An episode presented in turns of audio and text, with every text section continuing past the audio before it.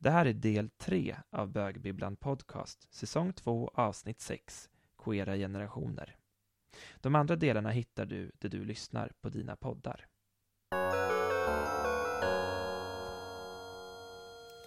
Jag heter Senia Klein. Jag är konstnär och jag vet inte riktigt varför. Eller jag är inte känd. Gud vad fånigt att säga att man inte är känd. När man verkligen inte är känd. Det är som att man då antar att man ändå är lite känd. Men ett verk som har influerat mig väldigt mycket och påverkat mig väldigt mycket eh, i mina tonår var tv-serien Dead Like Me. Mitt liv som död, som det då hette när den gick på tv. Det är som en serie från... Den gick väl mest under mitten av 00-talet. Ehm, och det handlar om en tjej som dör när hon är 18 och så blir hon uh, reaper. Vad heter det på svenska? Uh, en sorts liman. som liksom ska ta själar från människor innan de dör så att själen inte fastnar i kroppen som förmultnar utan kan gå vidare till vad som kommer efter. Och de här liemännen lever då, ser ut som vanliga människor, lever bland alla människor men kan inte riktigt interagera med dem i och med att de är döda. Så att det uppstår där ett utanförskap gentemot andra människor men också en gemenskap de här liemännen emellan som alla har olika bakgrunder, olika historier men delar den här erfarenheten, den här verkligheten som gör att de är så pass annorlunda från alla andra. Och jag tror jag kunde spegla mig väldigt mycket i det. Eller nu när jag vet att det är så här så går det ju verkligen att dra eh, transfeminina paralleller till det. Eh, utanförskapet, känna sig eh, bortklippt men också gemenskapen systrar emellan. Mm. Det var inte så många vänner jag, som, som jag vet, som jag träffat, som har sett den. Jag har hört om folk som har sett den, som har sagt att det är liksom en kultserie. Um, men jag kan inte minnas att några... Jag kände också att ett, en del av betydelsen för mig var kanske att det var typ bara jag som följde den här serien och jag blev helt besatt. Uh, under tonåren sen jag hade köpt den på DVD och jag kommer ihåg att jag uh, såg den en gång om år, en gång om året. Vi... Uh, jag började typ, jag tror det var så att jag började en månad innan halloween. Och sen såg jag ett avsnitt eller någonting per dag fram tills allhelgona. Um, ehm, och då hade jag liksom som en sorts ritualfest med mig själv. jag bakade de dödas bröd. Jag gjorde olika dödskallar i socker. Och det, var, det var sånt. Det hade som en liten dödskult. Eller döden-kult för mig själv. Och det handlar ju också, tror jag, finns delar i det som jag tror många transkvinnor kan relatera till eh, i och med förtrycket, i och med uppväxten, i och med hur fucked up cis-samhället är. Eh, det, och det transmisogyna eh, samhället är. Så får en en speciell relation till döden och jag tror en kan se potentialer i döden och befrielser och nya möjligheter. Det är såklart att jag inte vill dö, men mm, döden är inte alltid så hemsk och att, in, och att se döden inte alltid som så hemsk kan öppna upp eh, nya perspektiv och nya seenden eh, till annat som är vackert. Ja, precis. Kanske det. öppna upp ögonen för allt annat som är vackert. Det gjorde Dead Like Me för mig. Hallå Milla! Hej! Nu sitter vi i en källare i Malmö. Jaha, Konstigt va? ja. Ja. Men väldigt fint. Mm. Det är en väldigt härlig källare. Eller det är kanske källaren som sådan inte så härlig, men den tillhör en väldigt härlig verksamhet som vi är väldigt nyfikna på. Nämligen Page 28. Mm. Varmt välkomna hit Jonathan och Lo. Tack så mycket. Välkomna hit, alltså till våran källare. Känns himla roligt att vi får sitta här och se bakom kulisserna för vi liksom beundrar ju er och er verksamhet så himla mycket och så får vi se liksom lite behind the scenes nu. Det känns väldigt roligt. Den fula baksidan. Ja precis, den hårda verkligheten. Verkligen. Eh, skulle ni vilja börja med att berätta lite om Page 28? Page startade väl egentligen i slutet av 2019 när eh, jag tänkte så nu, nu måste det ske, nu måste vi ha en hbtq-bokhandel i Malmö. Och eh, hur gör man om man inte har några pengar men man har en idé? Eh, jo, man startar en ideell förening. och eh, så drog jag ihop ehm, mina, liksom, mitt team och då var det en ekonomitjej, en bokhandelstjej och eh, så startade vi helt enkelt en förening. Och sen så började vi liksom tänka så här, ah, men hur kan vi hur kan vi ha en bokhandel utan att faktiskt ha en? Um, och tänkte att vi kunde göra pop-up evenemang kanske, lite mindre skala. Och uh, sen så rullade det bara på och blev större och större. Så under 2020 var det väl egentligen som vi verkligen satte igång och har verksamhet. Och det var då Jonathan kom med in i bilden. Um, och sen så gick det jättesnabbt. Helt plötsligt så fick vi så erbjudande att uh, öppna på Mitt Möllan som är en alternativ galleria i Malmö. Uh, väldigt liten butik, snarare typ en vägg. Och, uh, och sen så har det liksom bara rullat på egentligen. Vill du berätta lite om hur det gick till liksom, innan vi, när vi skulle öppna på Mitt Möllan? För då var ju du med. Ja, ja men jag kom in där på hösten. Eh, Min, min sambo såg annonsen då, för ni hade betalt för en annons om, eh, eh, för att rekrytera till Mm. styrelsen. Och då blev jag ju chockad, för det här var ju min idé att öppna en queer bokhandel, tänkte jag. Och alla andra queers i hela världen känns det som. Men eh, jag blev chockad och arg och jag tänkte där måste jag ju gå med. Eh, och- Infiltrera inifrån, ta tillbaka din idé. Och eh, sagt och gjort. så kom jag med där på ett hörn och eh, ehm, fick möjligheten att hjälpa till och vi körde runt med en mobil bokhandel. Ja, det var hemskt. Ehm, resten av den står uppe i butiken. Mm. Eh, Och andra resterna står bakom oss här i källaren. Vi har slitit av dörrarna typ för att de inte får plats nu. Vad är en mobil bokhandel? Det är en, eh, en bokgarderob kallar vi den ibland. Det var Sigge, en av de som var med i allra första början. Hon kom med idén att så bygga om sin barndomsgarderob. Eh, sätta den på hjul. Och typ eh, ja, men fixa så man kunde sätta upp hyllor inuti. Och så var det liksom, blev som en liten butiksdisk. Eh, och eh, ja, tanken var att den skulle gå och liksom flytta och ta med och på evenemang och sånt där. Det blev kanske lite jobbigare än vad vi hade tänkt. Den är väldigt hög. Så går Den är tung. den är tung, går inte in i alla så dörröppningar. Så man måste ofta tilta den. Det är inte kul. Men det var ändå en genialisk idé att bygga om Absolut. en garderob. Exakt. Otroligt, vilken kreativitet. Och vilken symbolik. Ja.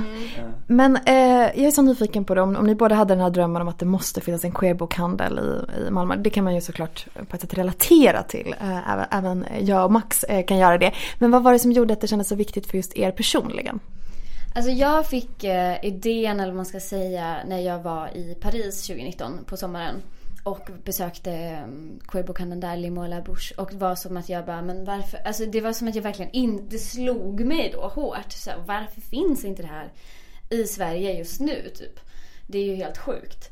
Sverige som är så, så queervänligt. Och jag tänkte också på så här tillgängligheten när det kommer till queerlitteratur i Sverige är så låg. För att även i så vanliga bokhandlar i Frankrike så fanns det alltid typ en hbtq-hylla. Och ofta var det väl kanske mer teoretisk litteratur, eller man ska säga. Alltså mer så queer-teori och genusteori. Men det fanns ändå en sån hylla. Det har jag aldrig sett på så akademibokhandeln. Alltså det finns ju inte. Så tänkte jag att eh, det måste vi ha. Det var det som triggade mig lite.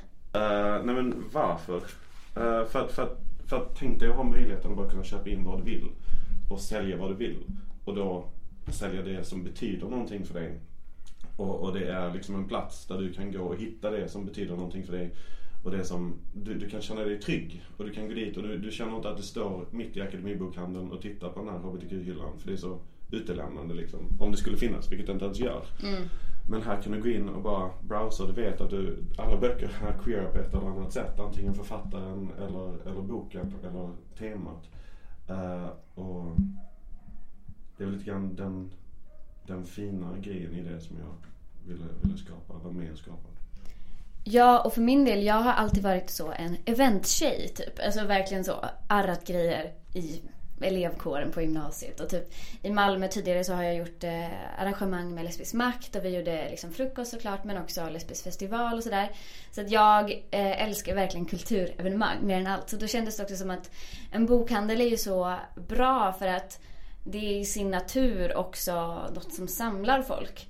Och om man samlar folk så kan man ju göra roliga grejer. Man kan ha liksom författarsamtal och läsningar och sådana grejer. Så det kändes också som att det gick ihop med den idén att det också kunde vara en kulturscen. Och, eh, och att den skulle vara queer såklart. För den enda typ värdefulla kulturen är queer. Förlåt men det är verkligen så jag upplever det. Så, ja.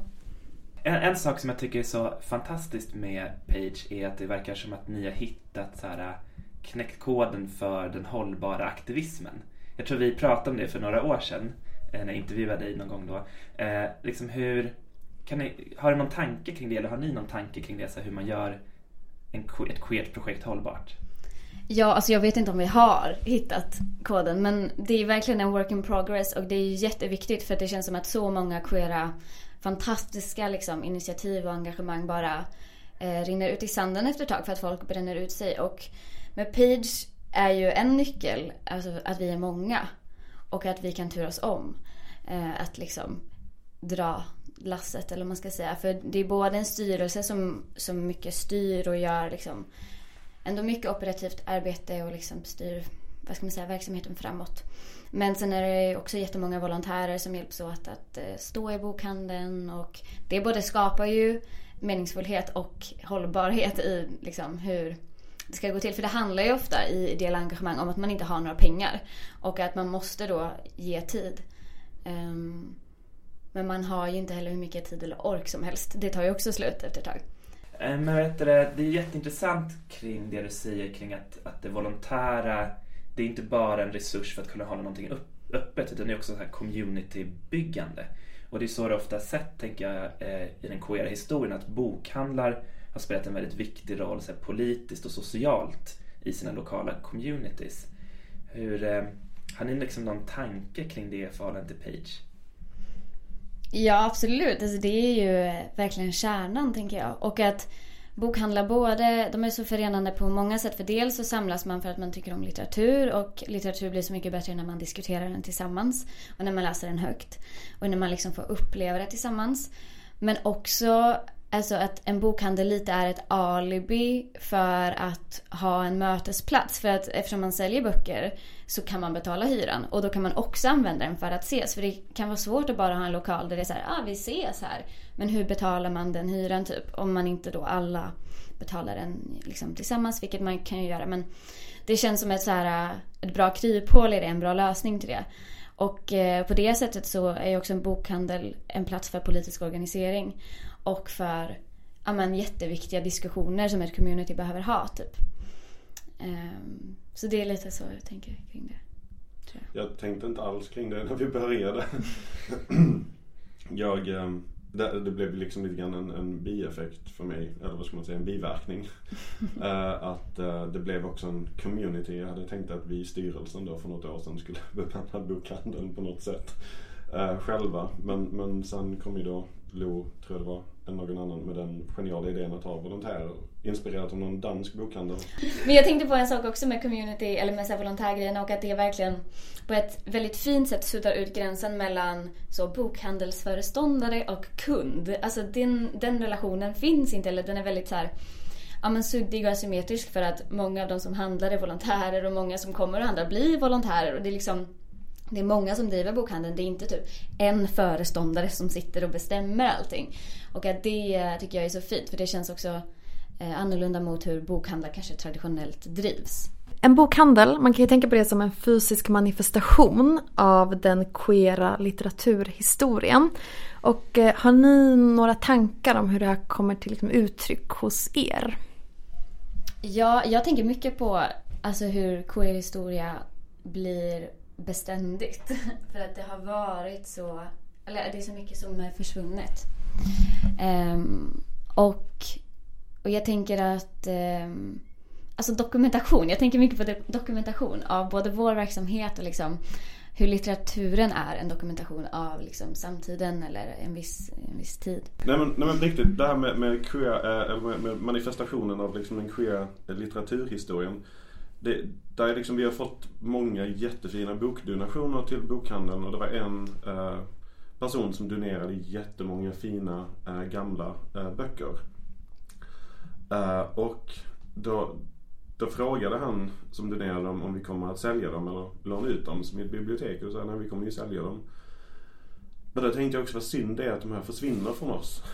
Men, men de går ju till rätt personer förhoppningsvis. Jag menar, böckerna de, de ska ju säljas till oss från oss. Mm. Eh, så, så när vi, vi har ju volontärrabatt eh, för de som jobbar i butiken. Och det är för att volontärerna är en av våra största kunder. Och, det är ju, och då tänker jag ibland när jag köper in böcker, jag köper in två så köper jag en själv. Så tänkte jag, jaha men nu försvann ju den från butiken. Fast det är ju till mig som den är inköpt också.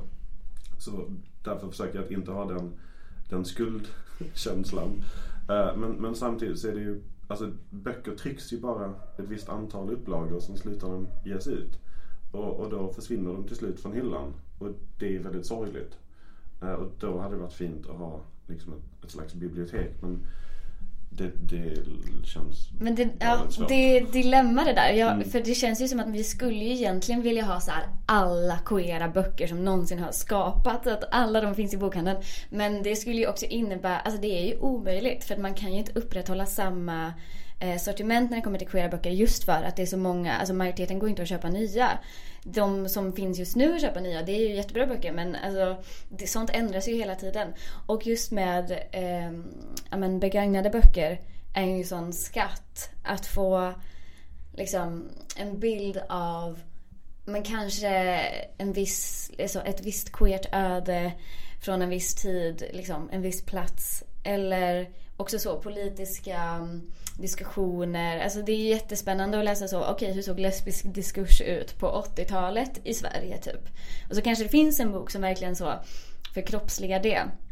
Men då finns det kanske oftast bara en och sen försvinner den iväg. Så ja. Det är ju sorgligt men det är mm. också fint. För, förhoppningsvis hamnar den ju i rätt hem. Ja, och sen kanske den kommer till oss igen. Ja. Alltså när den personen dör. Och sen är det någon som bara, ja ah, men vi ska... Ja, donera tillbaka till liksom HBTQ-bokhandeln. Ja, men visst. Ja men det där knyter ju jättefint an till temat för det här avsnittet. För vi pratar ju bland annat om queera generationsromaner. Och då är vi lite nyfikna på hur, hur ser ert sortiment ut och har ni liksom någon vision för sortimentet i bokhandeln? Nej men alltså jag vill ju ha allt.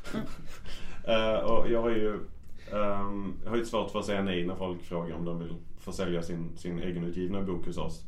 Uh, för att jag, jag, skulle liksom vilja vara det, det stället där allting kan finnas. Liksom nästan dokumenterat. Um, men, men man måste ju också väga ekonomin mot uh, vad som säljer. Uh, marknad, vad heter det?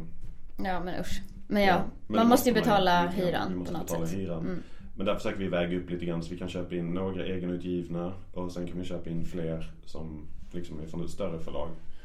Um, men vi vill ju ha ett, ett brett sortiment. Uh, det, ska ju, det ska ju gärna omfatta flera olika queera personers erfarenheter och liv. Eh, och där är det ju väldigt tråkigt för att liksom en queer-berättelserna är ju oftast berättade i det västerländska perspektivet. Och där önskar jag att vi kunde ha ett större utbud av böcker som inte bara har det västerländska uttrycket, referensramarna. Um, Mm. och, det är någonting som jag verkligen vurmar för, kan man säga så. Mm. Eh, hade velat ha mer av och, och um, hoppas att vi kan ha mer av. Um, ta gärna emot alla tips på icke-vita berättelser helt enkelt. Mm. Skickar ut det i bögbimlen, Ut i etern. ut i etern. Ja, nej men alltså jag tänker det här med ett brett sortiment betyder ju mycket. Jag tänker att det kan betyda både i genre, alltså många olika genrer, många olika liksom typer av litteratur, romaner, poesi, noveller, dramatik, fackböcker, eh, serieböcker, alltså eh, barnböcker, allt liksom. Men sen också då en, en bredd i queera identiteter. Att det liksom är liksom alla bokstäver i hbtqia+. Liksom. Och att eh, det är ju en, alltså man kan ju aldrig bli klar med den, alltså den utmaningen. Utan det finns ju alltid liksom eh, fler, fler uttryck och fler berättelser som man kan få in. Och eh, jag tycker det är roligt också att ha litteratur som är svår att få tag i. Och litteratur som man kanske inte hittar ja, men på eh, bokhandeln som man annars går till eller sådär.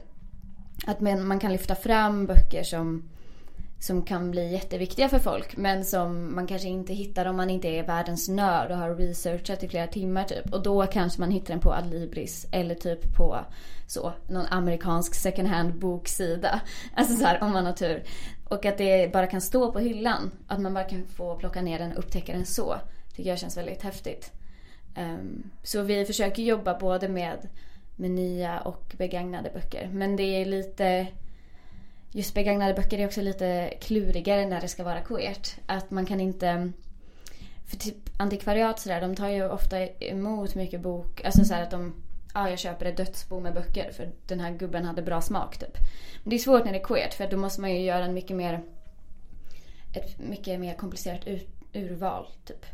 Eh, Men då är ju donerade böcker jättebra för att då vet ju folk att de donerar till en hbtq-bokhandel. Något sånt. Mm, intressant. Eh, eh, vilka generationer skulle ni säga representeras på era hyllor? Det är ju framför allt, alltså, vad ska man säga?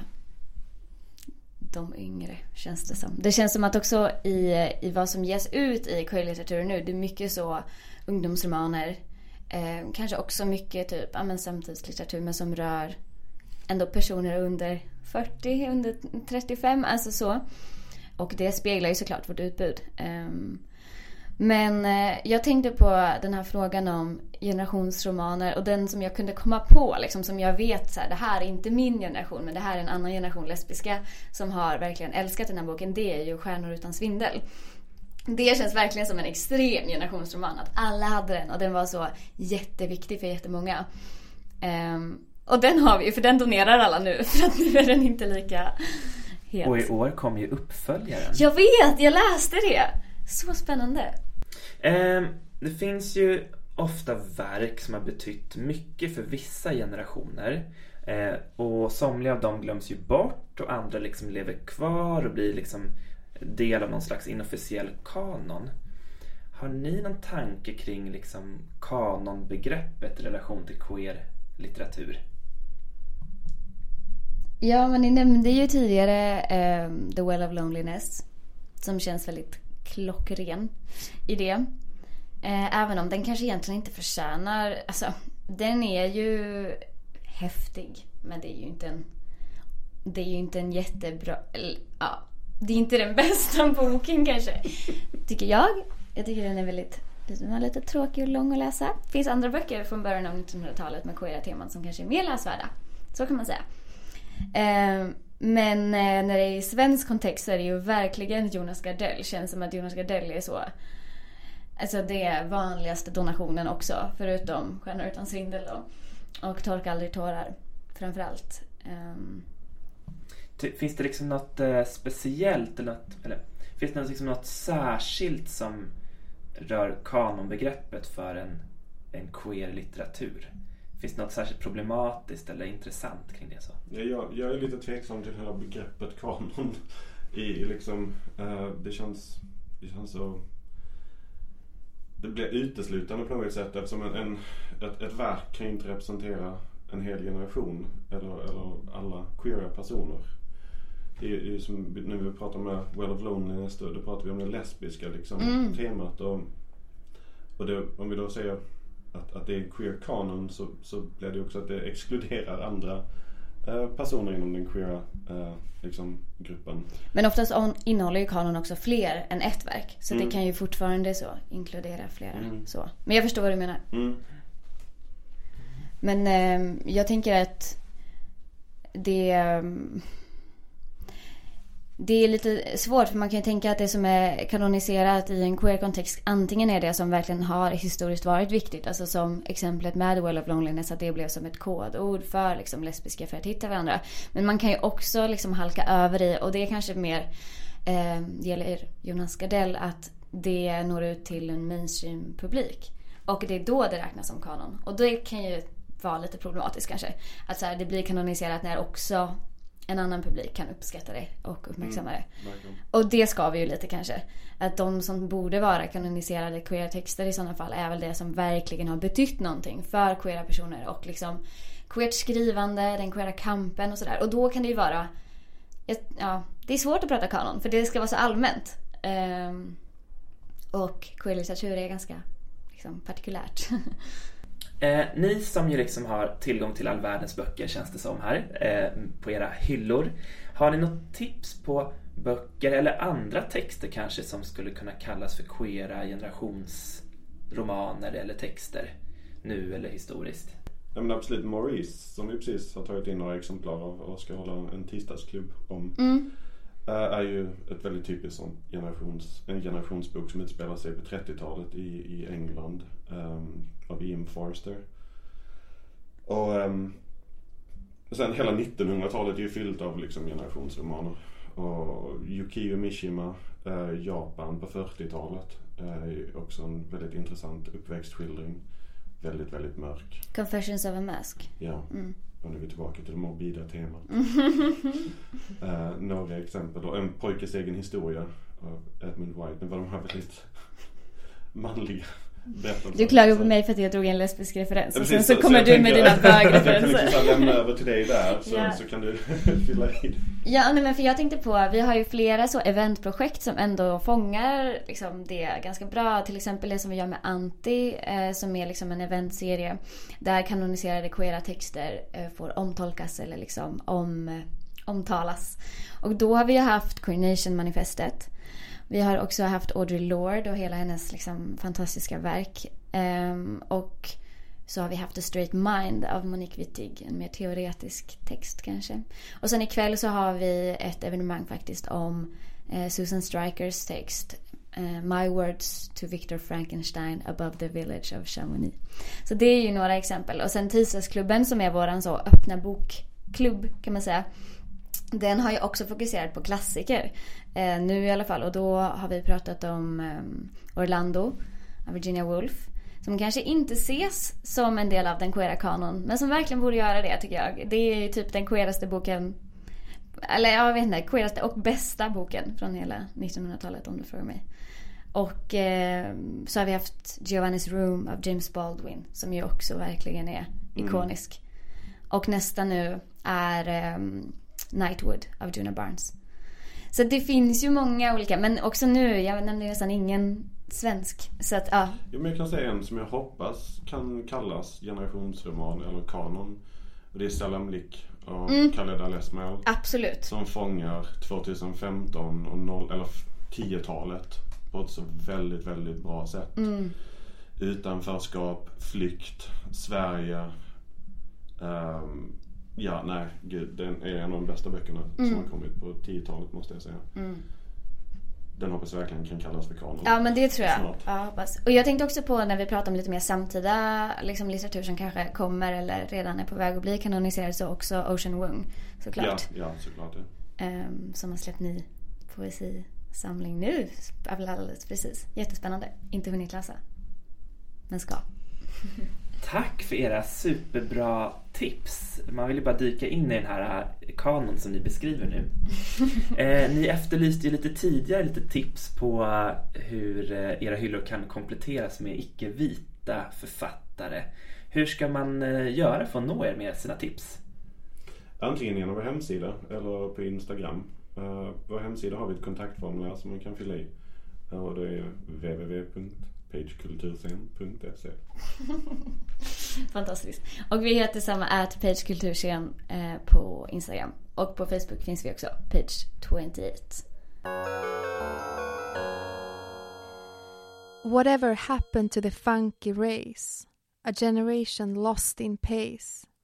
Wasn't life supposed to be more than this? In this kiss, I'll change your bore for my bliss. Let go of my hand, and it will slip on the sand if you don't give me the chance to break down the walls of attitude. I ask nothing of you, not even your gratitude. And if you think I'm corny, then it will not make me sorry. It's your right to laugh at me. And in turn, that's my opportunity to feel brave. Cause it takes a fool to remain sane. Oh, it takes a fool to remain sane. Oh, it takes a fool to remain sane. Oh, in this world, all covered up in shame.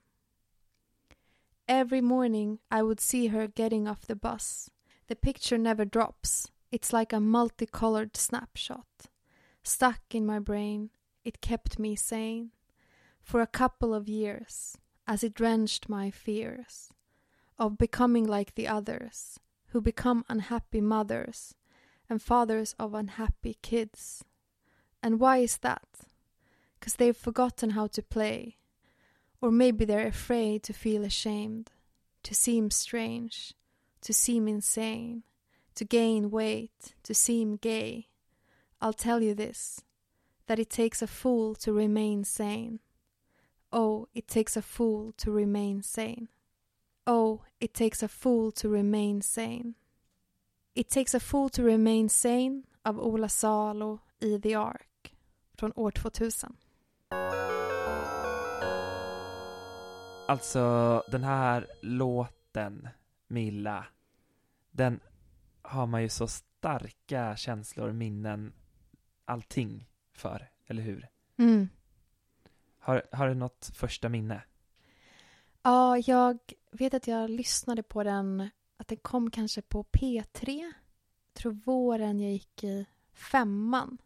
Och så var jag hemma hos min kompis Jonna och så var radion på och så kommer jag ihåg att hennes mamma sa det här är en bra låt. Och jag bara blev liksom helt tagen av den. Och sen så blev ju The Ark väldigt stora. Jag kommer också ihåg att jag hade några kompisar som uppträdde med den eh, på någon musiktävling. Och jag fick en så helkroppsgåshud. Ja, det kändes helt enkelt som en väldigt, väldigt närvarande låt. Ett väldigt närvarande band i, under min uppväxt och mellanstadie och högstadieår. Mm. Alltså jag minns eh, liksom att jag bara hörde ordet gay nämnas någonstans i låten. Och att det var som att man bara, ja men du vet när man åker typ eh, bil eller tåg och så vet man att något spännande ska komma och så är det borta på en sekund för det går så fort att åka förbi och så man bara tjosch! Och så kändes det så här, och så var man bara så här okej, okay, eh, när, eh, kommer den på ZTV nästa gång? Eller bara, okej, okay, den kommer komma på Voxpop nästa vecka. Då gäller det att lyssna igen, för då kommer det sägas, då kommer man höra gay, tjoff! typ den känslan. Att inte riktigt förstå vad det är, men veta att just det där ordet är något viktigt. Jag tror det var typ första ordet, gången jag hörde ordet gay liksom i, och förstod att det var någonting viktigt sådär. Mm, vad fint. Jag, jag kommer ihåg att eh, Ola Salo var den första personen som jag visste som var bisexuell. Mm. Och att han hade nagellack. Jag tyckte det var hett. Mm. Det här är ju kort sagt en låt som väldigt många i vår generation har starka minnen eller upplevelser till. Och det är inte en slump att vi pratar om just en låt som fick så stort avtryck i det mediala. Eh, för det är ju verkligen nu under de decennier vi ska prata om nu, under 90, 00-tal och 10-tal som eh, hbtq-rörelsen slår igenom i det massmediala i västvärlden och särskilt i Sverige. Eh, det är under 90-talet som Eh, vi får Pride till Sverige 1998. Eh, det är också här en tid där eh, man bearbetar eh, aids-traumat eh, eh som hbtq-rörelsen som rörelse har gått igenom och under 90-talet fortfarande verkligen går igenom så. Eh, och här kan man ju verkligen också prata om, tänker jag, så här, generationsskillnader i att vi som liksom var unga efter aids-krisen och de som var unga under aids-krisen, vilka olika upplevelser, uppväxter och, och liksom vad man vet och har för erfarenheter av den. Eh, och det här är ju också en tid när queer begreppet liksom dundrar in i på, liksom, på sikt alla delar av samhället, får man väl lov att säga. Och med det så kommer ju också en liksom förnyad radikalism på ett sätt när det kommer till aktivism, men också ett liksom ifrågasättande av, eh, av fasta identiteter. Eh, till och med ett ifrågasättande av att man ska man prata om identitet utan kanske istället prata om så här positioner och rörliga att vi är rörliga i förhållande till varandra förändras beroende på vilket sammanhang vi är och sådana saker.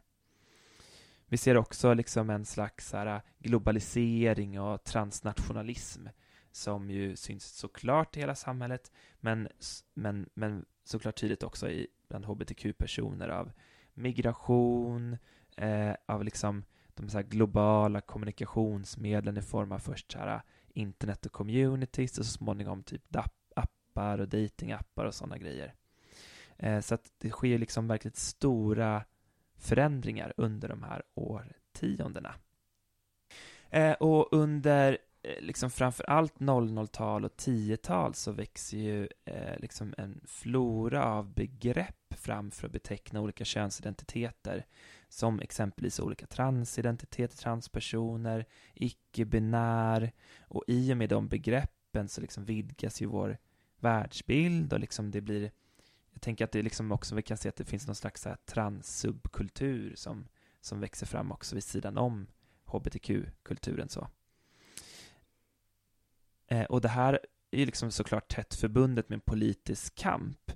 Eh, och, och, det glömmer vi kanske lätt att så här, på 70-talet så togs ju sjukdomsstämpeln för homosexualitet bort. Och det har vi ju sett nu under, den kampen har ju pågått nu under 10-talet och in på 20-talet också. Eh, I förhållande till olika diagnoser och sånt. Så. Och ett liksom subkulturellt uttryck inom hbtq-rörelsen som verkligen så här äh, exploderar under 10-talet är ju dragkulturen som i och med RuPaul's Drag Race blir liksom ett globalt fenomen som liksom otroligt många människor får kännedom på ett annat sätt än tidigare. Eh, och i takt med liksom att eh, det här massmediala genombrottet så får vi också flera förgrundsfigurer för eh, hbtq-kulturen. Eh, och en av de författare i Sverige som ju verkligen har personifierat liksom, bögidentiteten och också skrivit många böcker är ju såklart Jonas Gardell. En oerhört produktiv författare som ju liksom är, det är omöjligt att liksom teckna homolitteraturens historia utan att ha med honom som en av de viktiga eh, nedslagspunkterna. Så. Eh, allt från eh, passionsspelet och en komikers uppväxt och såklart eh, Torka aldrig tårar utan handskar som väl ändå får ses som ett av de portalverken i homolitteraturen i Sverige. Så. Och han har ju liksom verkligen, även om det finns många olika karaktärer i hans böcker, så är det ju framförallt bögarnas historia som han har fokuserat på. Mm.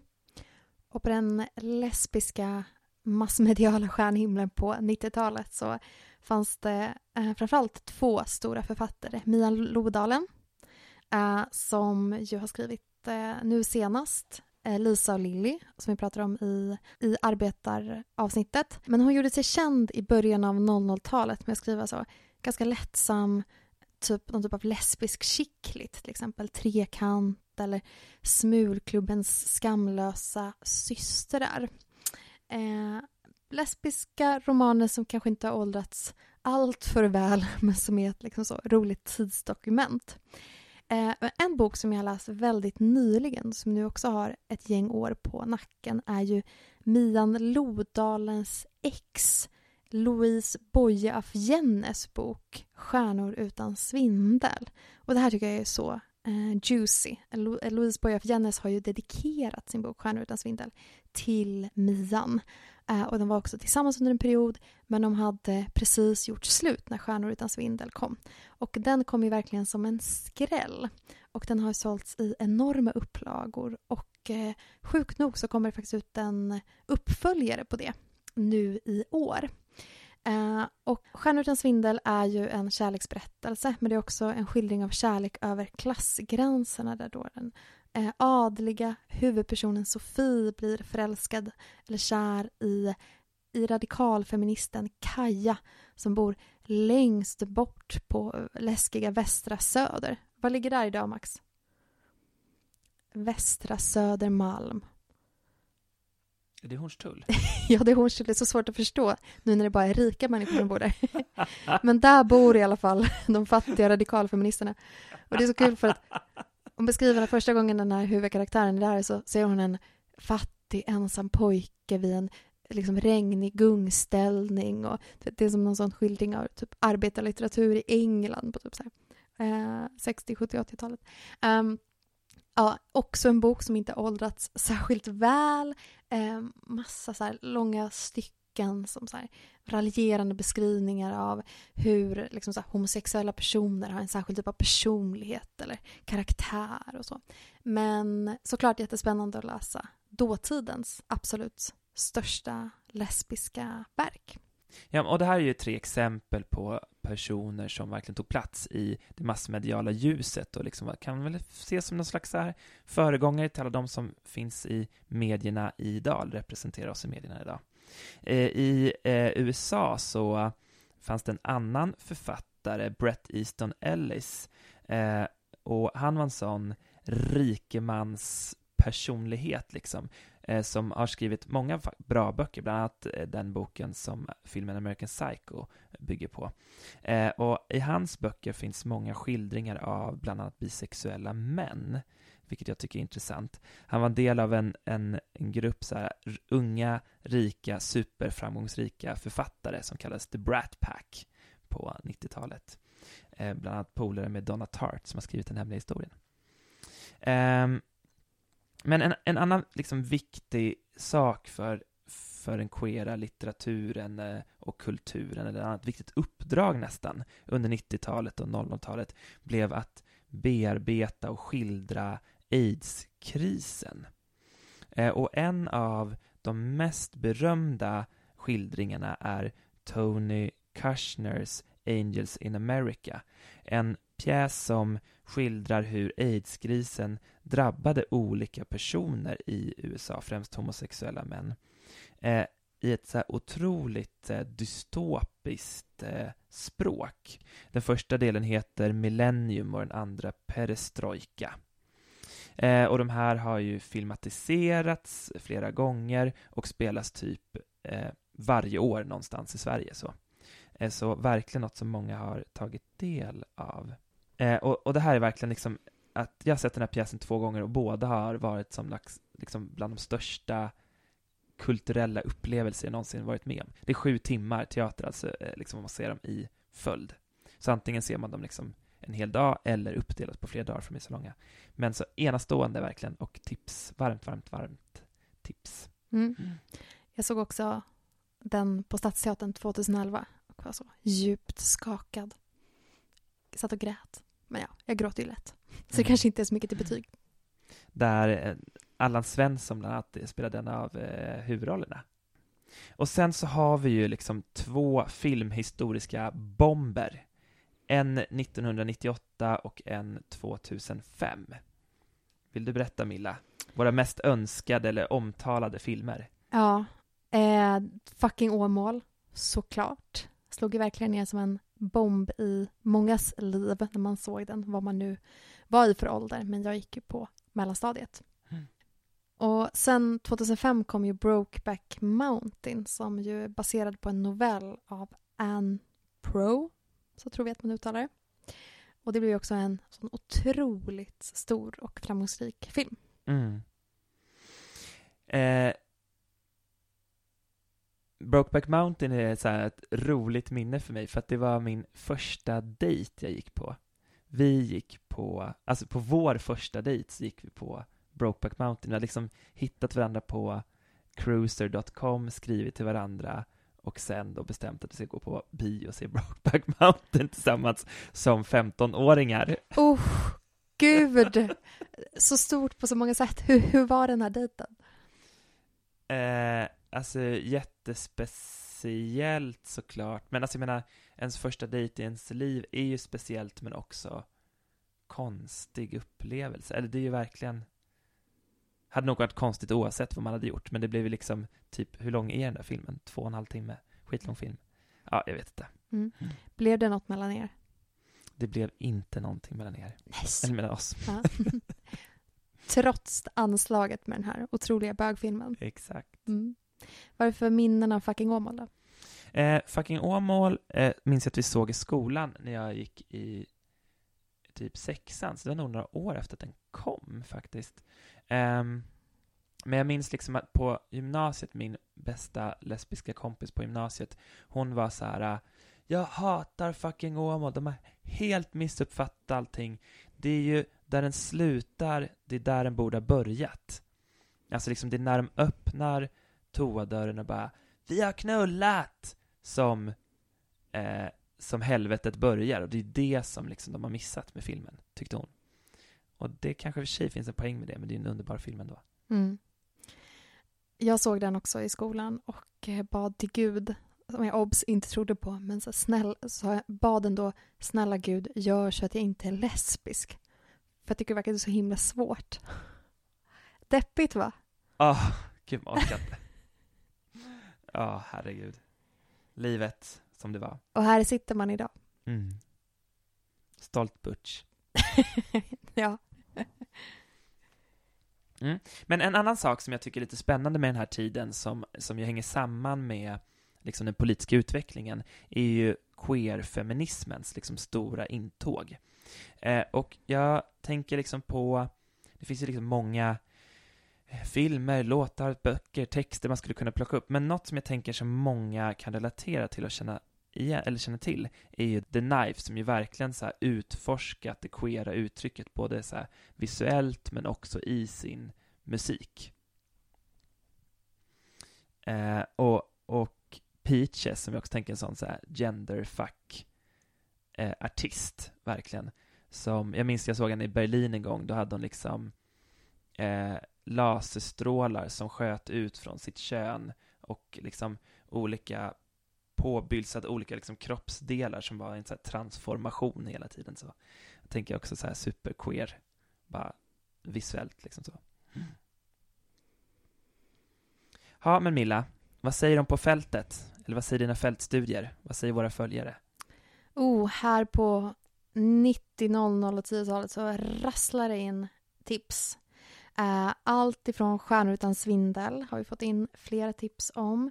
Eh, Vem tände stjärnorna? Icke att förglömma. Andra lesbiska superstars, Eva och Eva eh, på 90-talet.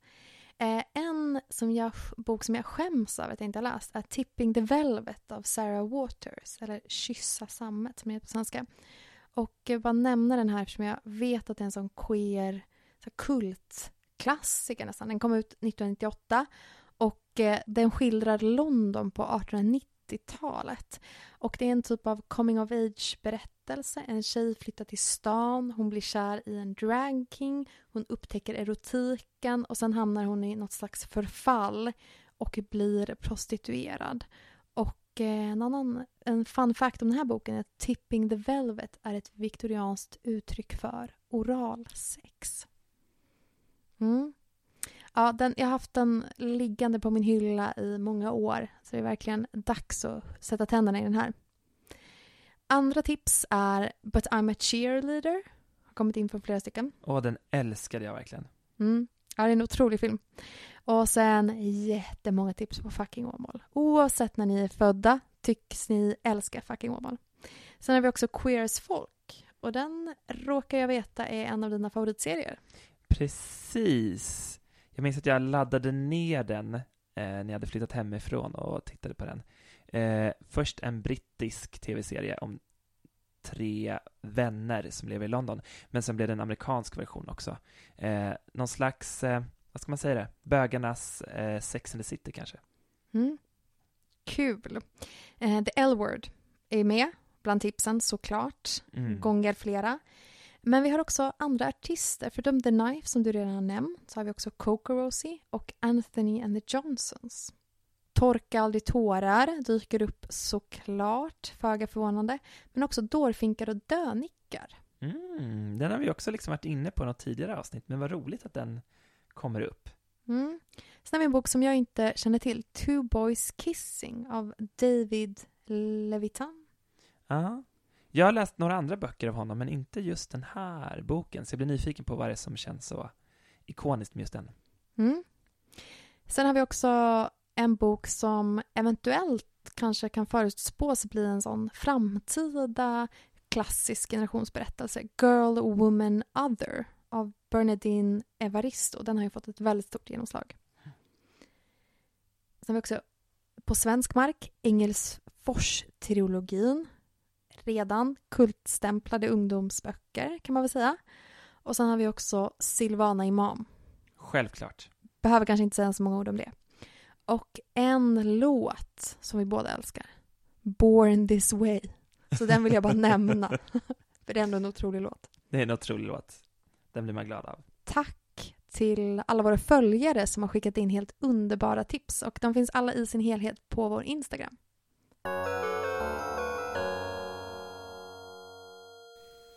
Jag heter Marcus Tallberg eh, och jag är författare, föreläsare, förläggare och eh, entreprenör. Eh, 2008 så debuterade jag med boken Bögjävel och efter det så har jag publicerat fem böcker till.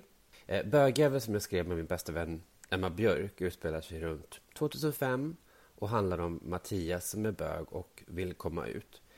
Men det är inte så lätt för honom i småstaden Eslöv. Eh, hans enda vän är Tove, som är kristen. Så han är liksom rädd för att om han berättar det för henne så kommer hon inte längre vilja vara hans vän. Men spoiler!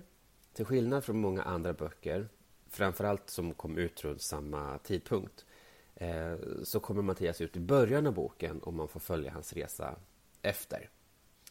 Men om det är en bok som jag har läst så skulle jag vilja nämna Spela roll av Hans Olsson. Den är liknande Bögjävel då man får följa Johan Alexander som går på högstadiet. Men till skillnad från Mattias så är Bögjävel, eller förlåt, till skillnad från Mattias i Bögjävel så är Johan Alexander populär. Eh, och man får följa hans inre kamp för att få komma ut. Spela roll läste jag första gången när jag gick på högstadiet. Och på den tiden så fanns det inte så mycket litteratur som speglade min historia. Eh, inte för att jag någonsin har varit populär, men jag kunde identifiera mig med Johan Alexander mer än någon karaktär från andra böcker. Eh, jag själv hade inte kommit ut då eh, och då svalde jag allt jag kunde hitta som handlade om hbtq-världen. Fast då visste jag förstås inte om den akronymen. Jag letade bara efter bögar och homosexualitet. Eh, Men det hjälpte i alla fall att jag var aktiv inom RFSL. Och den föreningen som jag var med i, Tresta, hade ett bibliotek med filmer och böcker. Så jag lånade hem allt jag kunde tänka mig. Jag kollade på Queer as Folk på VHS till exempel. Woo! Vilken resa från runstenar till Lady Gaga. Vad, vad tar du med dig från denna tidsresa, denna odyssé genom den queera litteraturhistorien? Ja, men alltså jag tar med mig den här otroliga rikedomen som vår gemensamma historia är. Och man kan liksom vara så här äh, kritisk mot så här kanonbegrepp och, och så här, vissa berättelser hörs mer än andra och så. Men det är också någonting så otroligt fett att få känna att så här, äh, vi hör ihop genom våra gemensamma berättelser som vi alla känner till och kan referera till. Att liksom kunna säga fucking Åmål och, och veta att du förstår precis samma sak som jag förstår. Det tycker jag är häftigt. Och jag liksom ser fram emot att fortsätta utforska den här gemensamma historien, men också utforska det som så andra generationer queers har liksom uppskattat och, och fascinerats av och refererat till. Mm. Precis, och det blir som ett sätt att liksom lära känna eh, sina queera syskon bakåt i tiden genom att förstå vad som varit liksom stora verk för dem eller viktiga verk för dem. Och jag tänker att det vi i bögbubblan vill göra ju, det är att föra fram de här berättelserna. För vi tror att vi genom berättelser kan lära känna varandra och förstå varandra och, och känna en större samhörighet. Och jag tänker att den, det här avsnittet eh, har ju verkligen liksom hjälpt oss att så här, binda trådar bakåt i tiden och liksom se att så här, vår historia är ingenting som började på 90-talet, typ, när det blev stort i massmedialt kanske. Eh, utan att det här är liksom berättelsen som finns långt, långt, långt bak i tiden och mycket längre bak i tiden än vad jag hade kunnat föreställa mig innan vi satte igång med det här avsnittet. Ja, och man blir också otroligt nyfiken på så här, vad kommer historieböckerna ha skrivit om vår tid och hur kommer de liksom framtida generationsberättelserna att ta sig uttryck? Mm. Men eh, det sparar vi till ett annat avsnitt, eller hur? Mm. Bögbyggen podcast säsong 89. Exakt. Gonna live forever. Ni blir aldrig av med oss. ah, ja, tack för idag Milla. Tack, hej då. Hej då.